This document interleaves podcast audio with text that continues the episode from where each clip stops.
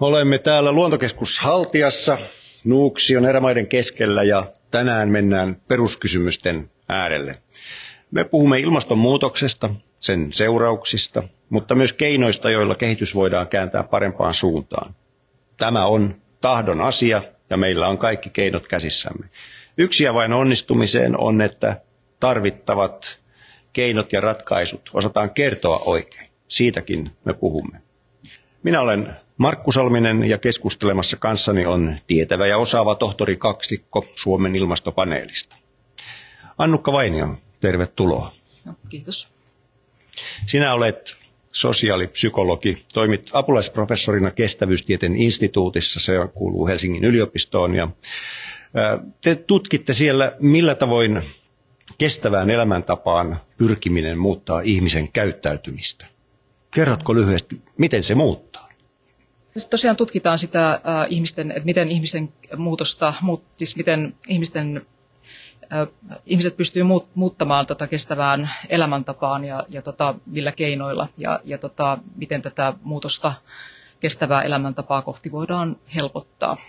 Ja se näkyy ihmisissä sitten, kun tutkitaan jollakin pidemmällä aikajanalla, että, että miten heidän arvot ja, ja oletukset ja jotkut muut asiat, niin siinä näkyy muutosta.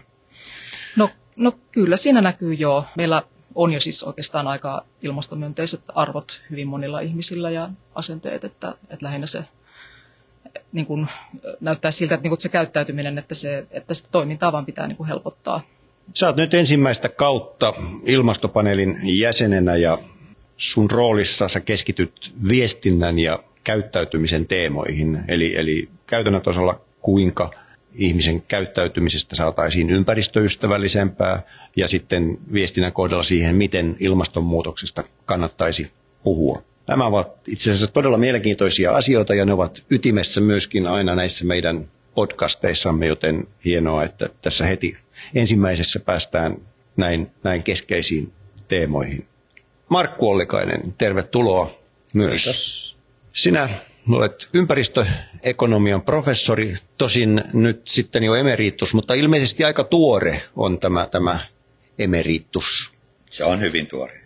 Sä oot myöskin ilmastopaneelin puheenjohtaja ja nyt kun toinen kausi on meneillään, niin sä jatkoit nyt sitten, sä olit ensimmäisen kauden ja nyt toisella kaudella oot myöskin siellä puheenjohtaja. Ja sitten olet suomalaisen tiedeakatemian jäsen ja olen ymmärtänyt, että se on aika arvostettu paikka saada olla siellä. Tämän ilmastonmuutokseen liittyvän toiminnan lisäksi olet kunnostautunut muun muassa Itämeren suojelussa. Olet saanut myös paljon palkintoja ja huomionosoituksia ja nähtävästi ilmeisesti viimeisin on viime syksyltä nimenomaan Itämeri-palkinto. Voisi kai ajatella, että ilmastonmuutos on, on niin kuin noussut sellaiseen mittakaavaan, koska merkittävään mittakaavaan, koska tuntuu, että, että susta on viimeisten vuosien aikana tullut jopa vähän julkisuuden henkilö. No, siis valitettavasti on tullut julkisuuden henkilö. Hyvä, että asia on esillä. Hy- hyvällä asialla ja se on, se on tietysti pääasia. Kyllä, kyllä. Te olette siis ilmastopaneelin jäseniä.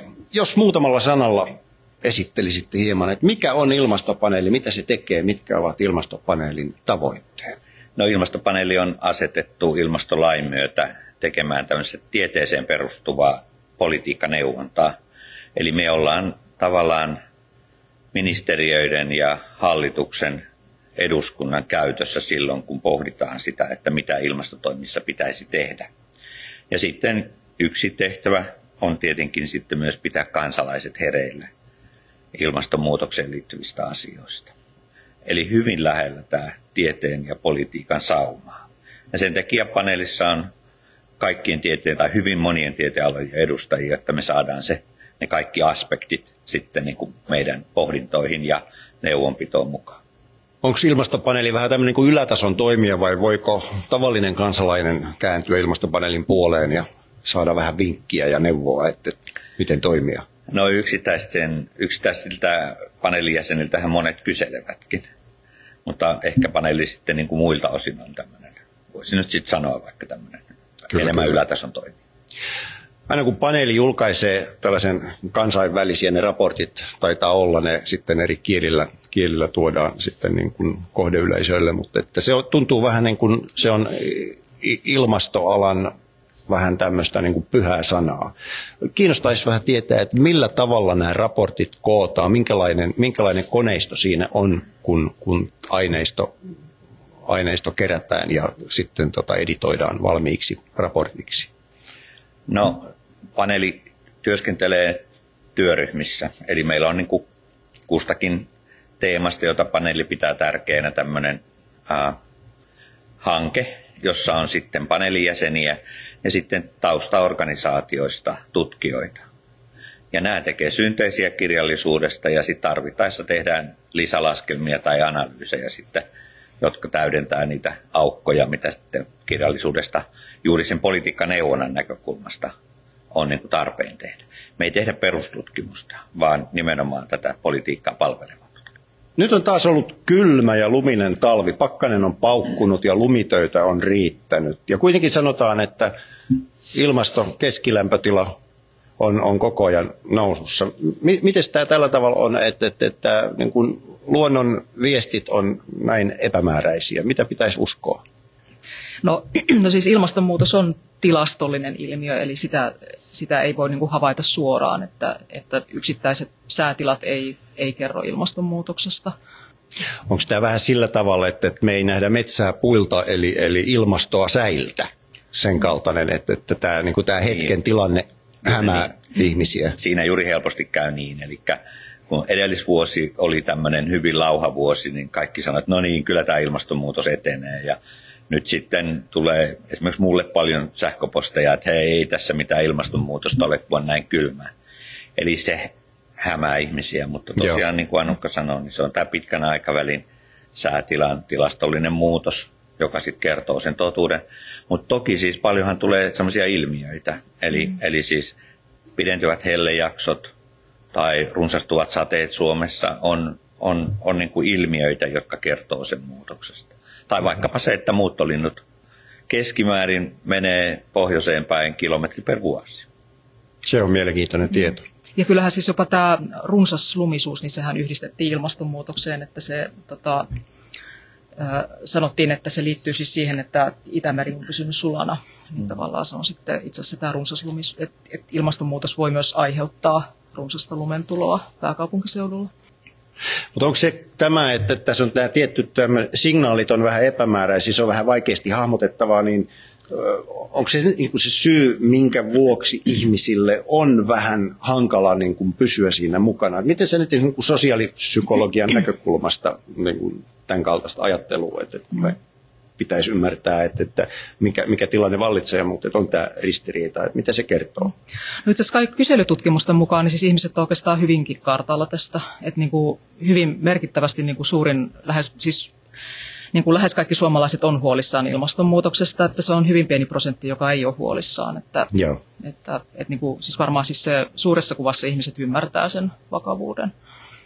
Ja semmoinen tarkennus nyt, kun me puhutaan täällä ilmastonmuutoksesta, niin me tarkoitetaan sitä ihmisen aiheuttamaa nopeaa ilmastonmuutosta. Sinänsähän ilmasto on aina ja koko ajan jatkuvasti muutossa, mu- muutoksessa, eikö vaan?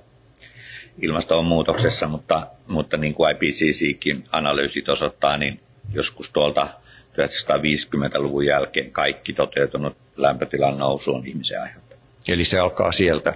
Olisin jopa tainnut hetken kuluttua kysyä, että mistä, mistä lähtien ikään kuin on nähty, nähty tämä, tämä kehityskulku. Tämä ilmastonmuutoshan on yksi niin sanotuista ilkeistä ongelmista, joihin kuuluu sitten esimerkiksi lajikato ja ehkä ympäristön luonnon liikakäyttö ja jonkinlaisena kirsikkana tällä hetkellä kakussa taitaa olla toi covid-pandemia. Tämähän on niin kuin sillä hankalaa, että nämä kaikki vähän tuntuu liittyvän toisiinsa, että, että jos yhtä vähän naputtelee, niin siellä liikahtelee toisetkin. Mutta onko se niin, että, että jos halutaan hoitaa jotakuta näistä, niin meidän pitää hoitaa samanaikaisesti kaikkia, vai onko olemassa joku optimaali järjestys, mistä pitäisi aloittaa, jotta lähdettäisiin purkaa tätä hankalaa tilannetta? Nyt tekisi kyllä mieli lykätä tuohon Annukalle. No Annukka. Apua. No, no siis Tämähän on kuitenkin siis sun, sun rooteli sillä, että tutkitte just tämän tyyppisiä näitä siis ilkeät probleemat on siellä. Niin Joo, ja siis varmaan, niin kuin, siis kun ne on siis siinä mielessä myös ilkeitä, että ne on niin monimutkaisia, että varmaan siis kukaan tutkija ei kehtaa sanoa, että niin kuin, niin kuin hallitsee sen kokonaisuudessaan, kun se on niin monimutkainen ja systeeminen. Että siis no, mun tulokulmasta katsottuna siis niin kuin mun rajallisen ympäryksen mukaan siis niillä on paljon yhtymäkohtia, että niitä pystytään niin kuin hoitamaan siis silleen myös yhdessä. Että onhan siellä myös niitä sitten näitä, pitää tehdä kompromisseja joidenkin asioiden välillä, mutta siis kyllä varmasti niin kuin, niillä on paljon yhtymäkohtia. Mä näkisin, että niin kuin, ihmisillä on paljon nyt, ihmiset on paljon kuullut ilmastonmuutoksesta ja se on tavallaan niin kuin, meillä on niin kuin vahva yhteiskunnallinen tietoisuus siitä, että sitä on niin kuin, ehkä niin kuin helppo siinä mielessä niin kuin lähteä ajamaan ja samalla niin kuin se varmasti niin kuin sillä pystytään sitten ehkä ehkäisemään myös biodiversiteettikatoa ja covidia, mutta, tota, no, mutta tota pandemioita, mutta siis, mutta siis se on ihan totta, että, siis, että biodiversiteettikato ei saa jäädä siis ilmastonmuutoksen jalkoihin sitten myöskään. Että, tuota synergia-aspektia niin. tässä korostaisin, että meillä on monta asiaa, jos me voidaan edistää ilmastonmuutoksen hillintää ja monimuotoisuuden suojelua yhtä aikaa. Että ennen muutahan varmasti nämä metsät on semmoinen, sademetsien suojelu. Sademetsissä on kuitenkin lajistosta 80 prosenttia, koko maailman lajistosta. Eli siis se metsäkadon lopettaminen ja tämä polttaminen niin kuin sitten karjatalouden tai vastaavan mm. käyttöön, niin siinähän on todella isot synergiat, että se on varmaan se niin kuin globaalis mielessä se kaikkein, kaikkein mittavin, että pandemiathan johtuu noin yleisesti kolmesta syystä, että yksi on siis se väestön kasvu, toinen on tämä ilmastonmuutos, joka, joka on niin kuin tavallaan ja sitten monille haittaa aiheuttaville hyönteislajeilla vastaaville suosiollinen, ja sitten se, että ihminen tunkeutuu tavallaan semmoisille alueille, missä lajeja, niin kuin ollaan lajien kanssa tiukasti tekemisissä.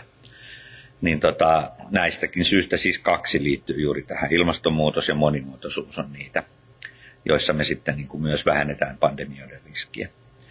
Eli ei, ei oikein, ei tee mieli tosiaan pistää tärkeysjärjestystä, vaan just tämä synergioiden hyödyntäminen on tässä se avain. Joo, en mäkään ajatellut tärkeysjärjestystä mm. lähinnä sitä, että onko siinä joku looginen polku, että, että jos haluaa nämä purkaa pois, että, että lähettäisiin jostakin. Mutta että... Maankäyttö on se. Mm. Siis Joo. jos katsoo sitä, mitä IPES-paneeli arvioi tästä monimuotoisuuden ja, ja elinympäristöjen tuhoutumisesta, niin kyllä se on se maankäytön muutos, jonka ihminen on aikaan saanut, on kaikkein tärkein driveri väestön kasvuohella. Niin tuota, sen takia sitten se maankäytön muutoksen niin kuin hillintä tai kääntäminen niin, että metsiä ei vähennetä. Niin terveisiä on... vaan Brasiliaan. No siis ehdottomasti terveisiä Brasiliaan ja muutamaan muuhunkin maahan. Kyllä, kyllä. Mm, Aasian puolelle kanssa. Kyllä, kyllä. Annukka, sä oot sanonut, että ilmastonmuutos on myös yhteiskunnallinen ongelma, pelkkä luonnontieteellinen näkökulma ei riitä. Avaatko sä tätä yhteiskunnallista näkökulmaa sen verran, että tämä teesi aukeaa, mutta että mahdollisia ratkaisuja käsitellään niitä myöhemmin, mutta että mm. otatko kiinni tästä? No siis sehän, tota, ilmasta, siis tää, puhutaan tästä ihmisen aiheuttamasta ilmastonmuutoksesta, niin sehän on ihmisen aiheuttama, eli se, on niin kuin, siis, se liittyy siis meidän tuotannon ja kulutuksen tota, tapoihin, ja, tota, ja se on siinä mielessä suurimmassa määrin yhteiskunnallinen, koska se niin kuin, liittyy meidän yhteiskuntarakenteisiin ja miten meidän tota, elämäntavat ja kulttuurit on muodostunut. Niin tavallaan siis se tuotannon ja kulutuksen tavat, niin se on tota, tavallaan se, joka aiheuttaa sitä hmm. ilmastonmuutosta, vaikka ne vaikutukset on luonnontieteellisiä, mutta on tietysti myös yhteiskunnallisia ne vaikutukset. Palataan tähän teemaan tuolla vähän myöhemmin, kun puhutaan ratkaisuista, että, että varmasti tähänkin sitten on olemassa se yhteiskunnallinen ongelma, tarvitsee yhteiskunnallisen ratkaisun, niin mm. jätetään se hautumaan hetkeksi. Puhutaan hiukan siitä, että mitä ilmastonmuutoksesta seuraa. Nyt ilmeisesti, jos katsotaan, että mitä, missä nyt ollaan, niin keskilämpötila on noussut esiteollisesta ajasta noin yhden asteen tähän asti. Ja meret, merien pinnan nousu tietysti niin kuin vaihtelee paikoittain, mutta että jopa ehkä metrinkin on, on tietyissä paikoissa tämän, tämän tuota, teollisen ajan kuluessa tätä tapahtunut. Ja luonnollisesti sitten nämä sään ääriilmiöt, ne on lisääntyneet koko ajan. Tästä hetkestä eteenpäin, minkälaisia kehitysuria on näkyvissä, että varmasti on erilaisia skenaarioita olemassa, mutta mikä olisi semmoinen niin kuin hyvä painotettu keskiarvo siitä, että, että miten sillä oletuksella, missä nyt ollaan ja miltä näyttää tuleva aika, niin mikä on seuraavien vuosikymmenten tai vaikka vuosisadan kuluessa tapahtuva kehityskulku? No, paljon riippuu meidän toimista. Eli siis nyt jos katsotaan Pariisin tätä ilmastosopimusta, joka vaikuttaa siihen, että mitä, mitä valtiot tekee, niin nykyiset toimet tarkoittaa sitä, että globaali keskilämpötila nousisi semmoisen 3,2 astetta vähän laskentatavoista riippuen. Ja se on kyllä sen verran suuri nousu, että sitten niin kun alkaa tapahtua suhteessa paljon enemmän kuin mitä tähän saakka on tapahtunut. Että jos nyt jo ääriilmiöiden niin kuin frekvenssi ja sitten ne vahingot, mitä ne aiheuttaa, on lisääntynyt paljon. Ja arktisella alueella tämä niin kuin ikiroudan sulaminen alkaa aiheuttaa ää, tota, yhteiskuntarakenteille ongelmia. Eli siis lentokenttien pohjat murenee, talot kaatuu, Alaskassa taloja sortuu mereen. Niin tota, tämä, tämän tyyppinen kehitys kiihtyy. Varmaan käy niin, että ainakin siis tämä jäätiköiden sulaminen nopeutuu ja vedestä tulee yhä suurempi pula. Ruoantuotannon ongelmat kasvaa kuivuuden vuoksi. Eli ilmastopakolaisuus yhtenä ilmiönä. Ilmastopakolaisuus sitten. on yksi niistä seuraamuksista, mutta ihan siis niin kuin järjestäytyneissä yhteiskunnissakin tulee ongelmia. Esimerkiksi Eurooppahan on nyt jo siinä tilanteessa, että joudutaan miettimään, kuinka hoidetaan tuonne eteläiseen Eurooppaan juomavettä. Eli, eli, eli Espanjassa tehdään jo nyt laittomia pohjaveden käyttöönottoja tuonne ö, kasvitarhoille – ja vastaavaa. Mun tietojen mukaan Turkissa on ollut kaupunkien välisiä taisteluja jopa vedestä. Eli kyllä se alkaa sitten näkyä, näkyä myös niin kuin lisääntyvinä ongelmina näissä järjestäytyneissä yhteiskunnassa. Tarvitaan ratkaisuja. Mun tietojen mukaan esimerkiksi komissio on miettinyt sitä, että pitäisi johtaa vesiputki pohjoisesta etelään jonka kautta aletaan virittämään sitten niin kuin ikään kuin vesi, vede, vede, vesikauppaa ja vedenjärjestelyä. Eli kyllä se, se rupeaa näkemään kyllä hyvin monella alueella, mutta totta kai siellä, missä olosuhteet on pahimmat, niin kuin Sahara, eteläpuolinen Afrikka, osittain Aasia, siellä tullaan kärsiä kaikkein eniten ja asteittain sitten tulvien myötä sitten nämä alavat maat. Onko sulla, Annukka, mitä sä haluaisit mahdollisesti lisätä tähän? Siis näihin skenaarioihin. No sitten, no sit mä niin kuin tota, olen myös lukenut, että siis noi uusimmat ilmastotieteilijät on myös niin kuin sanonut sen, että, siis, että ilmastonmuutos on myös niin kuin, mahdollista niin kuin, myös niin kuin, pysäyttää ihan lähitulevaisuudessa, jos niin kuin, siis se toinen ääripää, että jos, niin kuin, jos niin kuin me muutetaan radikaalisti sitä käyttäytymistä. Eli se kaikkein pahin skenaario ei ole sellainen, niin kuin, mikä niin kuin välttämättömästi toteutuu, että se ei ole sellainen niin kuin väistämätön, johon me ollaan menossa, vaan tota, että me pystytään muuttamaan sitä tulevaisuuden suuntaa kyllä. Jotakin sentään on jo tehty, että on erilaisia ilmastotoimia ja niillä on selkeitä konkreettisia tavoitteita.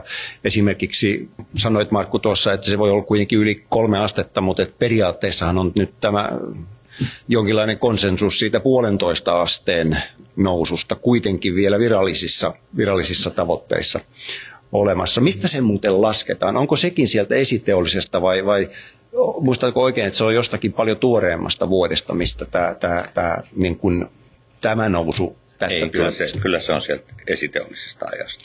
Tarkoittaako se, että jos me ollaan nyt noustu yksi aste sieltä, niin meillä on puoli Ei, aste? puolikas. Joo, joo mm. että, että hilkulla mennään. Hilkulla mennään ja, ja tiukille ottaa, että se 1,5 saavutetaan. Mm, joo. Mutta, mutta nyt jos katsoo esimerkiksi toi YK on tämä Emissions Gap-raportti viimeisin, totesi, että jos tämä elpyminen, elpymistoimet ja tämä rahoitus tästä pandemiasta hoidetaan oikein, niin se pystyy pudottamaan neljänneksen vuoteen 2030 laske, arvioidusta päästömäärästä.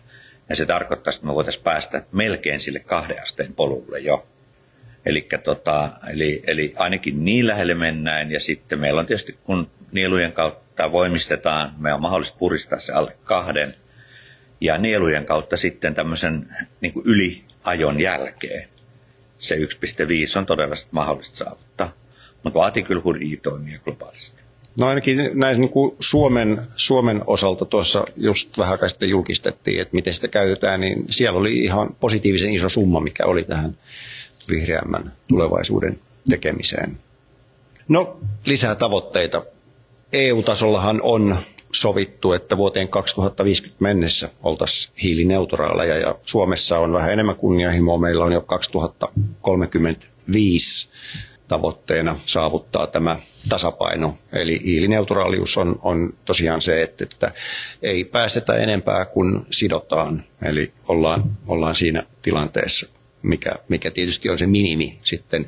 Mutta että siinä vaiheessa, kun me päästään tähän vaiheeseen, että on, on tämä tasapaino, niin meillähän on tuolla ilmakehässä sitten, koska tämä koko ajan nyt toistaiseksi lisääntyy, niin se hiilidioksidiekvivalentti, jos tämä sana nyt menee oikein tässä, niin sehän on aikamoinen ja tarkoittaa, että se on hirmu pitkän aikaa. Eikö me puhutaan sadoista vuosista, että, että se, me ollaan niin kuin veitsen terällä, että täytyy olla tarkkana, eli vähintään säilyttää tämä, mutta mieluusti päästä jopa sitten ehkä teknisten innovaatioidenkin kautta siihen, että me muututaan hiilinegatiivisiksi. Eli, eli, eli aletaan ihan aktiivisesti vähentää ilmakehän hiilidioksidimääriä.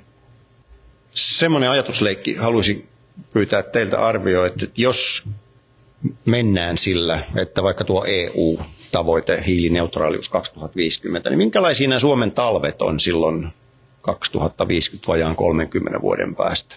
Onko ne, voiko ne olla edelleen mitä tahansa vai onko ne lähempänä sitä viime vuoden talvea, jolloin lunta täällä etelässä tuskin missään vaiheessa edes nähtiin, vai voiko, voiko vielä silloinkin satunnaisesti olla tämän vuoden kaltaisia?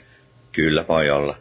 Ehkä on parempi ajatella niin, että, että tota, tuonne vuos, vuosisadan loppuun mennessä Jyväskylän korkeudella on suunnilleen samanlainen säätila kuin mikä meillä on nyt Lounais-Suomessa.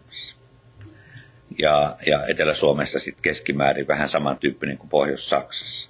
Mutta kyllä ilmasto, siis säätilat vaihtelee sen verran paljon, että kyllä tänne lumitalvia vielä sopii. Ei ne ihan katoa. Mutta kyllä nyt talviurheilun harrastaminen käy, käy yhä hankalammaksi sitten, kun pidemmän tässä aika menee. Tämä hiilineutraaliuden saavuttaminen vaatii samanaikaisesti sekä päästöjen vähentämistä että myöskin sitten hiilen sitomista, eli niin sanottuja hiilinieluja. Ja Tämä tietenkin tarkoittaa, jos vaikka Suomen tilannetta katsotaan, että toimenpiteitä pitää tapahtua hyvin laajalla rintamalla. Puhutaan usein sektoreista. Mitä erilaisia sektoreita, jossa näitä ilmastotoimenpiteitä tehdään, niin mitä, mitä niitä on olemassa? No kyllähän se varmaan kaikkein ydin on tämä energian tuotanto ja käyttö. Eli millä me tehdään sähköä, millä me tehdään lämpöä ja millä pidetään käynnissä näitä teollisuuden prosesseja. EU-politiikassahan nämä kaikki on niin sanotussa päästökaupassa. Mutta jos katsoo tällä hetkellä, niin meidän päästöt tuolta kivihiili- ja turpeen käytöstä on semmoinen 14 miljoonaa tonnia, kun kokonaispäästöt Suomessa viime vuonna oli 52,8. Ja sitten tämä niin kuin teollisuuden prosesseissa käytettävä energian määrä ja liikenteessä käytettävä määrä on sitten vähän enemmän kuin tuo 14. Siinä on meidän se suuri työsarka. Sitten on nämä asiat, jotka liittyy sitten enemmän tänne käyttäytymiseen, kuten, kuten siis maatalouteen tulevat päästöt. Ja toki siis liikennevalinnat liittyy hyvin läheisesti myös käyttäytymiseen. Mutta aika paljon Suomi saa siis päästövähennyksiä ihan, että me korjataan vaan tätä meidän energiaa ja energian käyttöä öö, ja teollista perustaa. Onko se semmoista normaalia uudentamista, kun, kun Ei. tehdään, vai onko se iso? Ei, iso on radikaali, se on ihan radikaali. radik, joo. Siis semmoisessa mielessä, että, että kivihiili täytyy sulkea kokonaan mm. pois käytöstä, ja siitähän meillä on lakikin, joka sen edellyttää. Eli siis vuoteen 2029 mennessä kivihiiltä ei Suomessa saa enää käyttää sitten sähkö- ja lämmöntuotantoa. Ja varmaan se viimeinen poistuja on Helsingin, Helsingin Energia. Ollaan yli 3 miljoonaa tonnia päästöt nyt ja tota, sitten on nämä, nämä niin teolliset prosessit, niin siellähän on paljon nyt tulossa sitten uusia ratkaisuja. Osittain varmaan siirrytään biomassan käyttöön ja sitten tulee nämä vetytalouden ratkaisut, joilla prosessit puhdistetaan sitten kokonaan hiilidioksidipäästöjä, tai esimerkiksi teräksen tuotanto. Niin, se on, on kyllä lähes, niin, se on, se on iso asia ja lähes ikään kuin vallankumouksellinen asia. Se on vallankumouksellinen asia monessa mielessä. Globaalit päästöt teräksen tuotannosta on 7 prosenttia koko, koko globaaleista päästöistä. Eli se on niin kuin todella paljon. Ja sitten tämä vetypelkistys, niin kuin sanotaan hienosti teräksen valmistuksessa, tarkoittaa sitä, että vetytalous on tulossa tuota kautta ja muutamaa muuta kautta sitten tänne meidänkin tuotantoon ja globaalisti. Yleisesti me ajatellaan, että se 90 prosentin päästövähennys saavutetaan nimenomaan sillä, että tämmöiset vetytalouden kaltaiset ratkaisut tulee sitten osaksi näitä meidän arkipäiväisiä ratkaisuja. Silloin me on kyllä iso osa näistä päästömääristä voitettu. Kyllä, kyllä. Monet jopa tuntuu aika sillä tavalla suhtautuvan, että, että tekniset innovaatiot vääjäämättä tulee nyt kun erilaisia porkkanoitakin on, on olemassa, eli, eli ei hirveästi tarvitsisi tehdä nyt mitään muuta kuin odotella niitä innovaatioita, mutta että meillä tietysti täällä nyt on vähän toisenlainen, että varmuuden vuoksi pitää tehdä jo hetkessä niitä asioita, mitä nähdään järkeviksi ja No ei se oikeastaan ole niin. Kyllä mä niin ajattelen sitä, että esimerkiksi tämä, mitä SSAB nyt tekee ensimmäisenä maailmassa, tarkoittaa myös samalla sitä, että se saa totaalisen kilpailuedun mm. maailmassa. Täysin puhdas ratkaisu, sen hallinta, mikä tarkoittaa silloin sitä, että, että, tota, että se voi lähteä sitten vaikkapa lisenssoimaan tai jotain muuta kautta ajamaan näitä reseptejä muualle, ja se tuo meille kyllä silloin tuloja. Eli kyllä tässä on niin semmoinen ajatus, että jonkun on aina tehtävä asioita ensin, ja se, joka tekee ensin ja onnistuu, myös voittaa. Kyllä ihan puhdas itsekyyskin on läsnä siinä, mitä, mitä Ruotsin, Suomen tai Norjan, Tanskan, Englannin kaltaiset maat tekee. Vastuu ja oma itsekkyys. Tämä kuulostaa hyvältä, eli toimenpiteitä on ja niitä tehdään ja, ja, ja aktiivisesti hakeudutaan niin kuin tämmöisiin kilpailuasetelmiin, joilla voidaan niin kuin luoda kilpailuetua. Mutta silti me puhutaan myöskin tämän, tämän tekemisen ohella sopeutumisesta, että tilanne ei kuitenkaan niin nopeasti todennäköisesti tule helpottaa, että, että meidän pitää muuttaa erilaisia asioita. Mitä meidän pitää odottaa ja olettaa, että millä tavalla me sopeudutaan, miten se tulee näkymään ihmisten elämässä, esimerkiksi Suomessa? Siis niin kuin just se että et Suomella on se tavoite, että, että niin kuin Suomi on ilmastoneutraali vuonna 2035, ja mun mielestä siitä ei puhuta riittävästi, jotta kansalaiset pystyisivät niin sopeutumaan siihen ajatukseen. Et, et mun mielestä siitä pitäisi puhua paljon enemmän. Mä luulen, että ihmiset, moni ihminen ei edes tiedä tätä asiaa. Et siitä pitäisi puhua enemmän siis silleen niin kuin mediassa ja tota, sitten kertoo tosiaan siitä, että mitä se konkreettisesti tarkoittaa niin kuin eri ihmisryhmille, eli kuluttajille, mutta sitten myös näille esimerkiksi näille elinkeinoille, että tosiaan että esimerkiksi tietyistä elinkeinoista tässä joudutaan luopumaan, kun tulee tämä vihreä murros. Että niin kun, ehkä kun tavallinen kuluttaja, niin sille toi joku energiavalinta on helppo, helppo sopeutuminen, mutta sitten joku turvetuottaja, joka joutuu luopumaan elinkeinostaan, niin sitten tota, hänelle se on sitten paljon isompi asia, se sopeutuminen siihen muutokseen. Avaatko vielä vähän paremmin, että, että minkälaisia sopeutumistoimia erilaiset ryhmät, erilaiset toimialat voivat olettaa sitten kohtaavansa.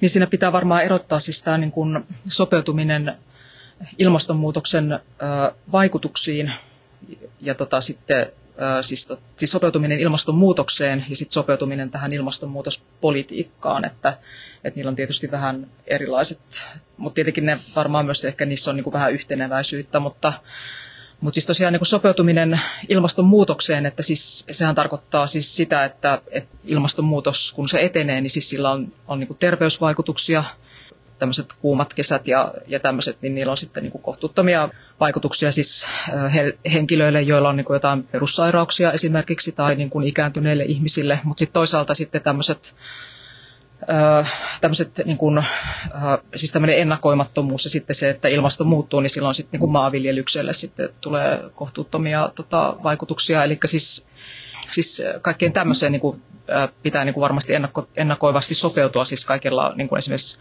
rakennus, kaupunkisuunnittelulla ja, ja tota, kaikilla tukitoimilla, mutta sitten toisaalta sitten ilmastopolitiikka myös niin tota, niin kuin tämä luopuminen fossiilisista polttoaineista on niin kuin tämä strategia, missä, millä Suomi on menossa kohti ilmastoneutraaliutta, mikä tarkoittaa sitä, että esimerkiksi niin kuin turvetuotannosta luovutaan.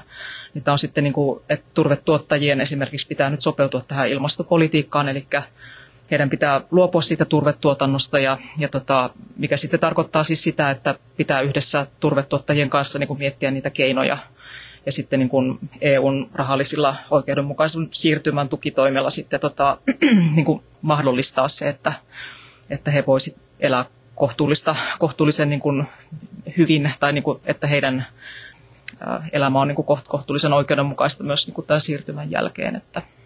Se on varmaan yksi avainsana tämä oikeudenmukaisuus ja vähän myöhemmin tässä keskustelussa puhutaan tästä sosiaalisesta hyväksyttävyydestä, niin se tulee varmaan hyvinkin lähelle myöskin tässä tilanteessa. Puhutaan hyvistä asioista. Tuossa ennen kuin ryhdyttiin tähän tallentamiseen, niin juteltiin ja Markku, sä kerroit aika hienon tiedon, että, että Suomen päästöt on kuitenkin merkittävästi jostakin niin kuin tietystä taaksepäin lasketusta vuodesta tähän nykyhetkeen vähentyneet. Tässä oli semmoinen pieni pätkä, että päästöt sahas suunnilleen paikallaan. Mutta vuonna 2019 oli ihan merkittävä. Se taisi olla lähemmäs 5 miljoonan tonnin pudotuspäästöissä. Ja tietenkin viime vuodeltahan me tiedetään, että Suomen päästöt tippuu. Eli varmaan mennään jo, on ihan mahdollista, että mennään sinne selvästi alle 50 miljoonan tonnin. Ja se on selkeää edistystä. Koska Suomi on päästänyt eniten? Se sattui jonnekin tonne, tonne 2000-luvun äh, alkuvaiheisiin. Et kun Suomen päästöt vuonna 1990 oli 72 miljoonaa tonnia, niin sitten ajettiin yli 80.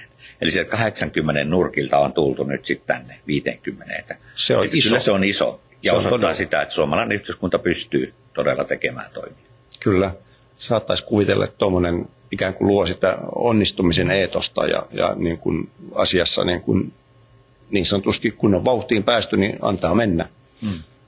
Eli meillä on paketissa, siellä on sopeutumista, mutta siellä on myöskin toimenpiteitä ja sitten kun me mietitään näitä eri tahoja, niin mua kiinnostaa aika paljon just tämä yritysmaailma, koska me tiedetään, että, että just niin kuin Markku sanoi, että energia, terästuotanto, tällaiset, niin ne on hyvin merkittäviä, merkittäviä tuota päästölähteitä. Niin meillähän nyt siis EU:ssa on tämä päästökauppa, joka nyt ilmeisesti niin kuin monen vuoden alkukankeuden jälkeen on jo niin kuin joltisestikin toimiva toivoisin, että jompikumpi teistä vähän avaisi meidän kuulijoille, että mitä, mikä se mekanismi on, miten se toimii, päästökauppa? Päästökaupan perusidea on se, että valituille toimialoille asetetaan päästökatto. Eli tuota määrää enempää se toimiala yhteensä ei saa laskea päästöjä. Vuosittain sitten toimijoille jaetaan juuri sen katon mukainen määrä päästöoikeuksia – ja sitten toimijat saa keskenään käydä kauppaa niistä niin, että, että tota, ne, joiden on edullista puhdistaa, puhdistaa enemmän, joille se on kallista, puhdistaa vähemmän, mutta ostaa enemmän päästöoikeuksia. Ja sitten kun päästökattoa vuosittain lasketaan, niin silloin koko toimiala joutuu, tai, tai nämä toimialat yhdessä joutuvat vähentämään päästöjä vuodesta toiseen. Päästökaupan ongelma on ollut aiemmin se, että sinne laskettiin liikaa päästöoikeuksia. Eli se ei sitten ollutkaan sillä tapaa päästövähennyksiin johtava. Mutta EU sitten on kehittänyt tämmöisiä mekanismeja, niin kuin markkinavakausmekanismi, jolla otetaan oikeuksia pois ja sitten vuonna 2024 niitä eliminoidaankin. Ja sitä kautta tämä päästökaupan toimivuus on parantunut, eli hintaohjaus on itse asiassa tällä hetkellä ihan merkittävää päästöjen hinta kävi jo yli 40 eurossa per hiilidioksiditonni tuossa hetki sitten.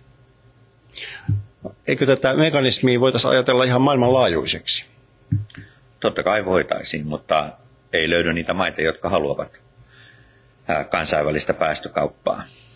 Yksittäiset maat tai maaryhmät on ottaneet päästökauppaa kyllä käyttöön, ja päästönäkauppajärjestelmät voi linkittyä toisiinsa. Et sillä tapaa esimerkiksi Sveitsin päästökauppa on yhdistynyt EUn päästökauppaan, Norjan päästökauppaan ja Islannin päästökauppaan on yhdistynyt EUn päästökauppaan. Ja, ja pohdinnassa on ollut esimerkiksi se, että EUn päästökauppa ja sitten Yhdysvaltain itärannikon osavaltioiden yhteinen päästökauppajärjestelmä niin kuin linkittyisivät toisiinsa, mutta, mutta siitä nyt ei päätöksiä ole mutta se olisi yksi optio voimistaa sitä niin sanottua hiilehinnottelua sitten globaalisti. Kyllä. Mennään ihmisten tasolle, kansalaisten, yksittäisten ihmisten tasolle. Mä ajattelen, että, että me voitaisiin niin käsitellä tätä kahdesta näkökulmasta. Meillä on toisaalta ihmisistä, me puhutaan kuluttajina, me ollaan tämän, tämän talousjärjestelmän olennaisia tärkeitä osia. Me voitaisiin katsoa, että miten ihminen tämmöisen, ryhtyy tämmöisiin niin kuin kuluttajahiilineutraaliuteen, mutta sitten meillä on myöskin tämä ehkä tämä yhteiskunnallinen näkökulma, josta sä tiedät, että, että ihmiset voi myöskin yhdessä kollektiivina päättää jotakin, tehdä valintoja ja, ja sitä kautta lähteä ratkomaan tätä. Mutta jos me mietitään näitä ratkaisuja tämän niin kuluttajatason, eli, eli me ollaan nyt tehty esimerkiksi tätä elämäntapatestiä, Sitran elämäntapatestiä, jossa nämä elämiseen liittyvät perusasiat, asuminen, liikkuminen, ruoka, tavarat, ostaminen, nämä, nämä niin kuin kategoriat pyörii, niin miten, miten näissä, näissä tuota, kulutukseen liittyvissä aihepiireissä, minkälaisia toimenpiteitä arjessa kukin voisi alkaa katsoa? No siis niin kuin tuolla IPCC-raportissakin sanotaan, että ne kulutusperustaiset tota, keinothan on siis niin kuin yksi merkittävimmistä näistä niin kuin päästövähennyskeinoista, eli siis kuluttajat on kyllä ihan avainasemassa tässä ilmastonmuutoksen hillitsemisessä, mutta tosiaan kuluttajat ei voi tehdä sitä yksin, vaan se muutos pitää tehdä kaikilla tasoilla. Eli se pitää tehdä myös niin kuin, siis kuluttajat itse, mutta myös niin kuin poliittisissa päätöksissä ja tota, niin kuin, tosiaan niin kuin kaikki toimijat pitää olla siinä mukana. Ja, mutta siis tosiaan niin kuin Suomessahan siis on tämä kolme L, eli liikkuminen, ää, lihansyönti ja tota, lämmitys. Mm. Siis, että sehän riippuu varmaan niin kuin paikasta, mutta siis tämmöisessä kylmässä maassa kuin Suomi, niin tota ne, ne on niin kuin ne keskeiset, missä ihmiset pystyy tekemään niitä valintoja. Mutta sä äsken tunnuit viittaavan siihen, että, että me ei voida tätä, niin kuin, tätä kuluttajatasoa ihan niin kuin irrallaan käsitellä tästä yhteiskunnallisesta tasosta, että ne on niin kytkyssä toisiinsa, että, että, että, että ratkaisut syntyy vain kokonaisuuksina, ei osaoptimointina tässä tapauksessa. No, tämä on oikeastaan nyt niin kuin hyvä, hyvä hetki palata, palata siihen, tuota, kun, kun puhuttiin, että sä oot ilmastonmuutosta maininnut, että se ei ole pelkästään siis luonnontieteellinen, vaan se on yhteiskunnallinen ongelma, niin avaa nyt sitten sitä, että, että minkälainen on tämä yhteiskunnallinen ratkaisu tähän ilmasto-ongelmaan. No siis tavallaan sitähän me niin kuin tehdään koko ajan sitä yhteiskunnallista ratkaisua, että siihen tosiaan tarvitaan niitä poliittisia päätöksiä, mutta sitten siihen tarvitaan myös niin kuin, siis siihen tarvitaan niin kuin, niin kuin ihmisten elinympäristön muutosta, mutta sitten siihen tarvitaan myös siis sitä tuotannon ja kulutuksen niin kuin järjestelmien muutosta siinä yhteiskunnassa. Eli siihen tarvitaan niitä poliittisia päätöksiä, jotka niin kuin, tota, tekee niistä ilmastoystävällisistä vaihtoehdoista kannattavia ja ilmast- fossi- tai niin kuin näistä fossiilisista vaihtoehdoista kannattamattomia, mutta sitten toisaalta esimerkiksi niin kuin kaupunkisuunnittelulla pitää niin kuin luoda sellaisia elinympäristöjä, jossa se, niin kuin se joka tavallaan siis, jossa ihmisten ei tarvitse niin kuin ajatella, että he tekevät joka päivä ilmastoystävällisiä valintoja, vaan että se, niin kuin, että se kaupunkisuunnittelu tavallaan tukee sitä ilmastoystävällistä arkea ja sitten ja sitten kolmas, kolmanneksi varmaan siis nämä, että, niinku, että on sellaisia, niinku, että ne yritykset luo sellaisia kulutusvalintaympäristöjä, jossa, tota, jotka niin kuin, tukee sitä, siis sellaista valinta-arkkitehtuuria, joka niin kuin, suosii sellaisia, sellaista niin kuin, ilmastoystävällistä kuluttamista.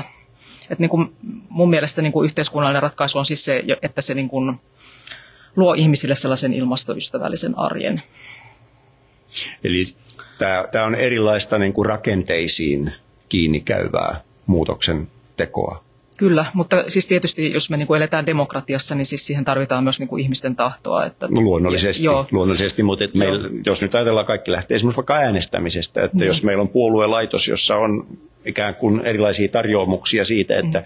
anna ääni, me tehdään tätä, niin, niin periaatteessa tämähän on se mekanismi, jolla, Kyllä, niin. jolla asia voi edistää. Ja muu tämmöinen siis yhteiskunnallinen toiminta, että jos nyt ajatellaan, me istutaan tässä, meillä on tämmöinen podcast, tämäkin on eräänlaista yhteiskunnallista toimintaa. Että, että jää nähtäväksi, mikä sen merkitys on isossa kuvassa, mutta että yhtä mm. kaikki, niin pieni ele voi olla, että siitä on jonkinlainen hyöty ja se nyt oikeastaan riittää. Silloin on niin kuin arvokasta työtä tässä tehty. mä puhuin jonkin aikaa sitten tai mainitsin, että, että tämä, kun sä juttelit tuossa siitä, siitä tota, oikeudenmukaisuudesta, niin tämä sosiaalinen hyväksyttävyys. Ja jos mä oon oikein ymmärtänyt, niin tämä on nyt tässä ilmastopaneelin toisella kaudella tämä sosiaalisen hyväksyttävyyden aspekti otettu entistä selkeämmin siihen agendaan. Mitä, mitä se tarkoittaa, kun me puhutaan oikeudenmukaisista ilmastotoimista? Anteeksi, hyväksyttävistä. Mm. Sosiaalinen hyväksyttävyys mm. ilmastotoimille. Mistä on kyse? No ne on aika varmaan samanlaisia, äh, siis hyvin äh, varmaan niin kuin läheisiä käsitteitä se oikeudenmukaisuus ja hyväksyttävyys. Ehkä mun on helpompi puhua siitä oikeudenmukaisuudesta. Tota, äh, siis ne on sellaisia, tota, siis siinä niin kuin puhutaan siis niin kuin esimerkiksi niin kuin, äh, näiden ilmastotoimien seurausten, tota, että ne seuraukset, hyödyt ja haitat jakautuu oikeudenmukaisesti äh, eri ihmisryhmien kesken, että ihmiset kokee ne oikeudenmukaiseksi, mutta sitten pitää niin kuin muistaa myös se ero, että ihmiset saattaa kokea jonkun asian epäoikeudenmukaiseksi, vaikka sen voi, niin kuin, voi osoittaa, että objektiivisesti joku asia jakautuu oikeudenmukaiseksi, että se tavallaan se kokemus ja tavallaan semmoinen objektiivinen jaka, ja on oikeudenmukaisuus, niin ne on ehkä kaksi vähän eri asiaa, mutta sitten mutta sitten se menee niin, että jos ihminen kokee jonkun asian oikeudenmukaiseksi, niin sitten hän todennäköisesti myös niin kuin hyväksyy sen. Ja, ja, sitten, ja sitten jos ihminen hyväksyy jonkun poliittisen päätöksen, niin hän niin kuin todennäköisesti myös sitten niin kuin ehkä noudattaa sitä päätöstä helpommin. Eli tavallaan se oikeudenmukaiset ilmastotoimet myös niin kuin vauhdittaa sitä ilmastonmuutoksen hillitsemistä. Eli siinä mielessä se on tosi tärkeä asia.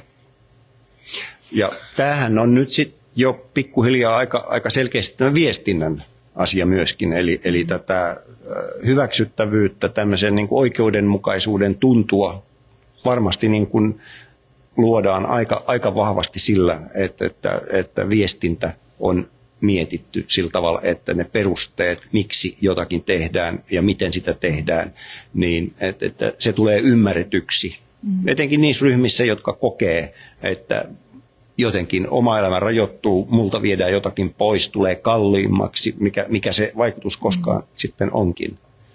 Jos on niin kuin hyvin varmasti niin kuin siinä viestintä, niin ilmastonmuutoksessa, niin siis tosiaan niin kuin tämmöinen ilmastoviestintä on niin kuin hyvin tärkeää. Ja, tota, ja siis yksi oikeudenmukaisuuden ulottuvuushan on siis tämä menettelytapojen oikeudenmukaisuus, eli niin kuin päätöksistä pitää kertoa riittävän avoimesti, mutta sitten myös se, että nämä, niin kuin nämä, tämä kohde, tavallaan se toimenpiteiden kohde, että heillä on myös niin kuin mahdollisuus niin kuin viestiä, että se viestintä ei ole yksisuuntaista, vaan että he, heillä on mahdollisuus niin kuin kertoa ja ilmaista oman näkökulmansa asiaan. Se on A- myös tärkeää. Aivan totta. Nyt kun sanot, niin se kyllä mm. kuulostaa hyvinkin olennaiselta, mm. että tulee kuulluksi Joo. omassa asiassaan. Sehän on oikeastaan niin kuin mm. oikeusvaltion ihan pohjaperiaatteita myöskin, Joo. että se toimii tuolla tavalla.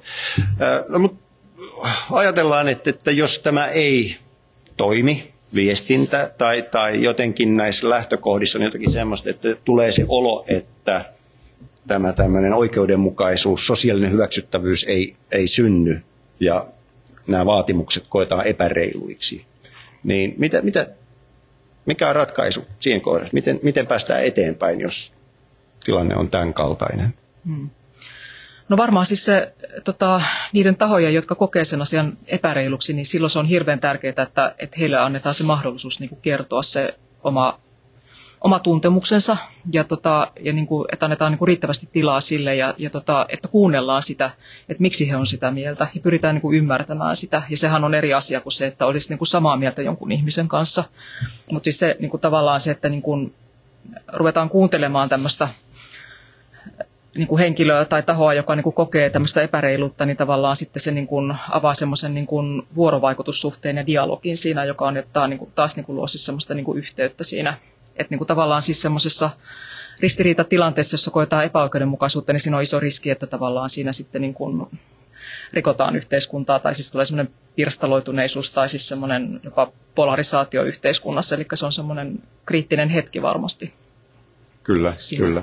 Ja se tar- niin, kyllä. Ja se myöskin niin kuin asettaa aikamoisia vaatimuksia sille viestinnälle siinä mielessä, että, että jos ajatellaan nyt tämmöisenä analogiana tätä covid-tilannetta, että, että meillähän niin kuin miettisin, että se on siinä ja siinä, että onko tullut koetuksi sosiaalista oikeudenmukaisuutta siinä, että miten pitää toimia. Meidän niin kuin, päättäjien viestit on epämääräisiä.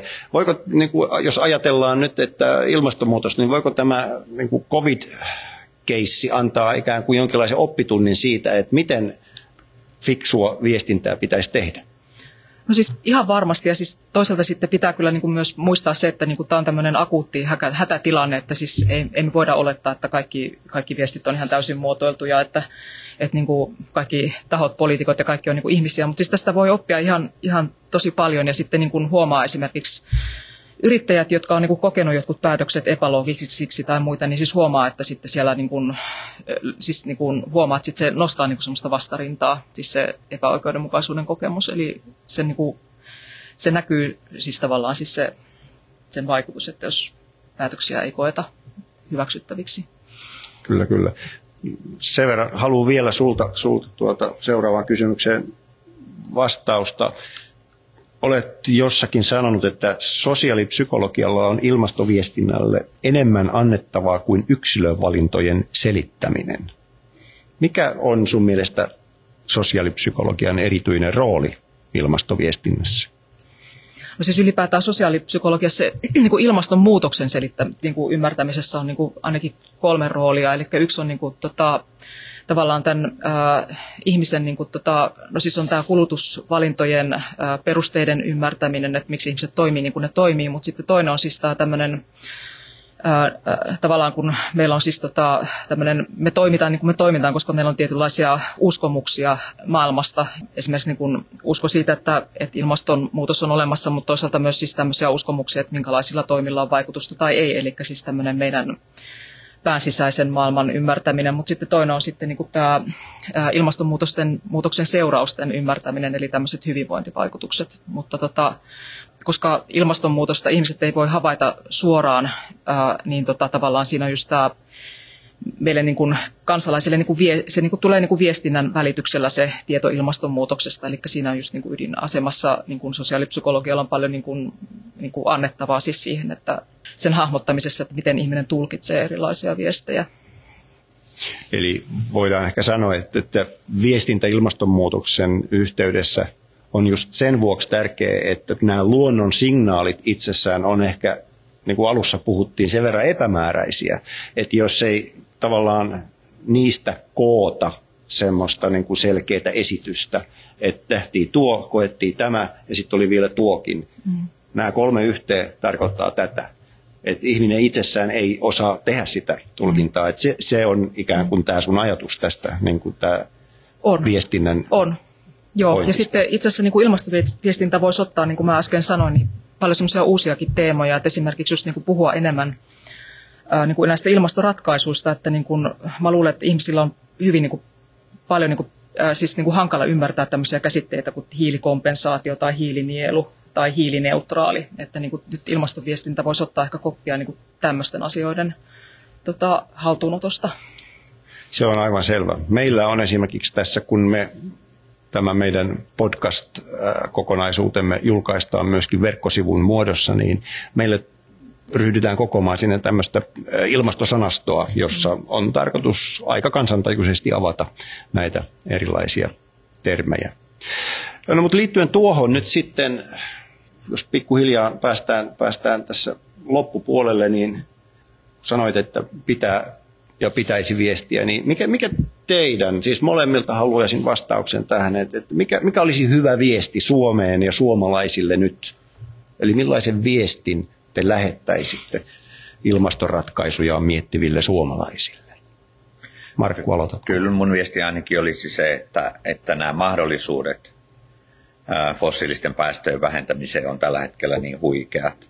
Ja sen avaamat liiketoimin mahdollisuudet yhtä lailla on niin huikeat, että Suomella on historiallinen tilaisuus tarttua, jos sanoisi vaikka näin hienosti, tähän globaaliin ilmasto- ja ympäristöratkaisujen kysyntään ja sitä kautta vahvistaa niin kuin meidän, meidän tota, asemaamme ikään kuin taloudellisesti ja samaan aikaan vähentää päästöjä. Että se on ihan ehdoton ehdoton tilanne. Että maailman vallan, näitä suuria vallankumouksiahan tulee olemaan tämä vetytalouteen siirtyminen ja meillä on siihen paitsi tämä SSAB, niin sitten myös nämä Power to X-ratkaisut, jossa me tehdään sitten näitä liikennepolttonesteitä. Me ollaan todella hienosti mukana ihan eturivissä tässä uudessa soluviljelyn ää, ää, proteiinien tuotannossa, joka muuttaa sitten tätä ruoantuotantoa ihan vallankumouksellisesti. Ja me ollaan kaikissa energiatehokkuusratkaisuissa niin kuin aivan ylivoimaisia maailmassa. Meillä on niin käsittämätön tämä kapasiteetti, että me kannattaa ottaa siitä kaikki irti. Ja silloinhan me tehdään sitä, mitä meidän pitää tehdä. Eli kun Suomi ei ratkaise päästöjen vähentämistä, kun meidän päästöt on niin pienet. Mutta jos me vallotetaan maailmalla puhtailla ratkaisuilla, silloin me vähennetään päästöjä joka paikassa.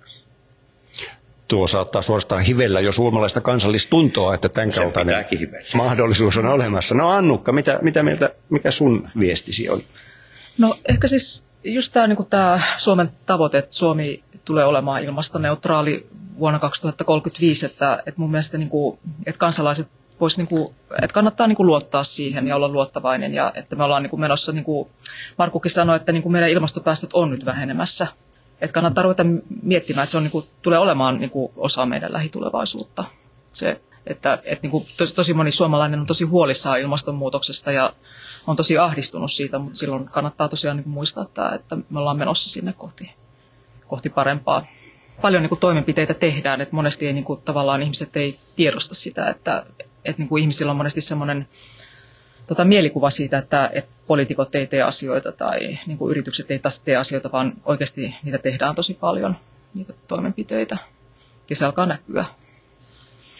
Annukka Vainio ja Markku Ollikainen Suomen ilmastopaneelista. Te testasitte myös omia ilmastoratkaisuja. Te teitte Sitran elämäntapatestin ja kiitos niistä tuloksista. Ne on mulla, mulla tässä. Mulla on Markku ensimmäisenä.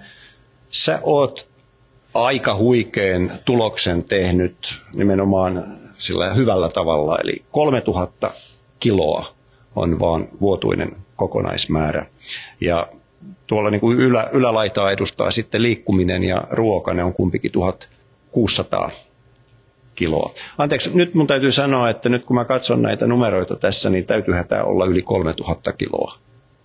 No kokonaisluku, ainakin se Sitran laskurianto. Joo, koska tässä on nyt 2600, niin, niin tota, nehän tekee jo yli 3000 Öö, tota, joo. yhteensä. Ja sitten se on niin kuin 4200. No niin, Niin, okei. täsmennetään. Täsmennetään. Mm. No niin, mutta et numerot tuli nyt täsmennetty. 4200 ei se ole huono sekään. Ja siinä noin muut, paitsi just asuminen ja liikkuminen on, on todella matalalla tasolla. Ää, oliko tämä niin, että tämä oli tämmöisen niin kuin korona-ajan vai korona-ajan ulkopuolella? Ei, tämä oli se normi. Normaali. normaali. Normaali. Korona-aika sitten 3000. No niin, okei. Ehkä mä taisin nyt sitten sekoittaa itse, eli, eli tota, että se 3000 olisi ollut nyt niin kuin siinä, siinä tilanteessa. Hyvä on, no kävi selville. Hienoja, hienoja lukuja. Eikä Annukka, säkä et kovin paljon näistä Markun, Markun numeroista jää, sulla on 4900. Sulla toi liikenne nousee kaikkein suurimmaksi. Mikä sitä nostaa? No siis len- lentäminen, mutta siis mä tosiaan niin kuin, siis ajattelin siis sitä äh, pandemian edel- edel- pandemiaa edeltävää Niin, että se on myöskin niin kuin Joo, joo. sitä niin sanottua normaaliaikaa ja se on nyt varmaan viimeisen vuoden aikana, onko se ollut ihan nollassa sitten vai? No siis lähes nollassa. jo. Joo, joo, kyllä. Että et jos ottaisi nyt niin kuin tuon, niin sä putoisit kyllä varmasti alle 4000 Mm. sitten, että jos tämä olisi. Siinä esimerkkiä kaikille muille mahtavat tulokset. Kiitoksia Annukka ja Markku, oli hienoa, että tulitte tänne vieraiksi. Ja kiitos myös kuuntelijoille. Tekin voitte testata oman elämänne hiilidioksidit. Sitran sivuilta löytyy helposti tämä elämäntapatesti. Se kannattaa tehdä. Se on nopeasti tehty ja siitä saattaa saada pientä innostusta siihen, että ainakin turhat kulutusvolyymit voisi sitten jättää pois. Tämä on tosiaan Ilmastoratkaisijat podcasti kahden viikon välein uutta tavaraa. Tervetuloa mukaan sitten taas. Kiitoksia.